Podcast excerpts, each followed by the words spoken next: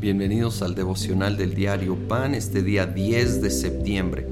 Vamos a la segunda parte del capítulo 7. Como he mencionado y si has estado leyendo Hebreos te has dado cuenta, hace muchas veces el contraste entre el nuevo pacto y el antiguo pacto y deja muy en claro que ya el nuevo tomó el lugar del viejo. No necesitas dos pactos simultáneamente. Obviamente, si hay uno nuevo, es porque ya no se aplica el, el, antiguo. De hecho, el versículo 18 lo dice muy fuerte. Por una parte, la ley anterior queda anulada por ser inútil e ineficaz, ya que no perfeccionó nada. Y por la otra, se introduce una esperanza mejor mediante la cual nos acercamos a Dios. 22. Por tanto Jesús ha llegado a ser el que garantiza un pacto superior. Esto es la palabra de Dios y, y habla fuerte. Y no es que la ley era mala en ninguna manera. Me gusta decirlo así. No es que la ley es mala, es que nosotros somos malos y no podemos cumplirla. Y su propósito no fue perfeccionarnos no, no puede perfeccionarnos, pero nos, es como un espejo que señala, nos revela, nos muestra nuestra verdadera condición y necesidad de algo, realmente alguien que sí puede perfeccionarnos y es Cristo Jesús y no hay otro. Y solo en Él, por obra del Espíritu Santo, regenerando, transformándonos desde adentro desde las motivaciones, desde lo más profundo de nuestro corazón, realmente somos purificados, perfeccionados. Lo dice tan fuerte, tan claro. Versículo 25 añade, por eso también, hablando de Jesús, puede salvar por completo a los que por medio de Él se acercan a Dios, ya que vive siempre para interceder por ellos.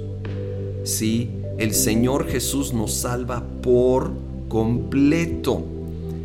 La ley señalaba y era y es, refleja el carácter de Dios y demuestra nuestra condición pecaminosa. Y, y luego los sacrificios pues salvaban exteriormente, pero Jesús salva por completo desde la raíz, desde el corazón.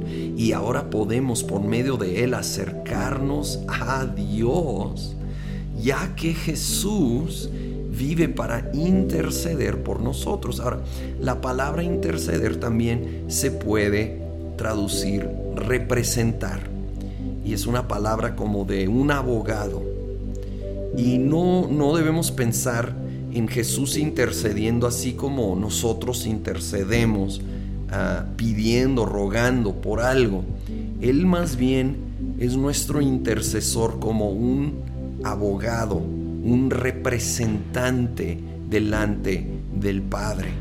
Así que cuando nosotros venimos a clamar, es a través de nuestro representante, quien sí tiene el derecho de estar delante del trono del Padre y abre ese derecho a nosotros, Él siendo ese representante.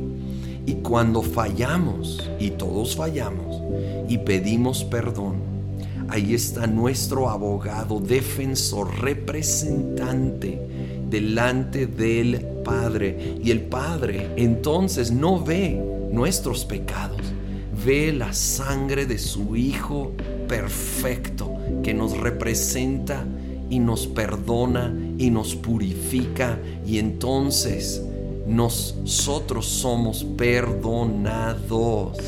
Esto es algo extraordinario, solo posible en el nuevo pacto que Cristo Jesús ha establecido con nosotros y a nuestro favor. Señor, eres tan bueno. Gracias por representarnos. Gracias porque nosotros fallamos y nosotros no, no somos dignos de ir delante del Padre, pero tú abres camino para ir ante el trono de gracia como nuestro representante que vivió todo lo que nosotros vivimos, pero sin pecar, y abrió el camino y nos sigue representando delante del Padre. Te alabamos, te adoramos en el nombre de Cristo Jesús. Amén.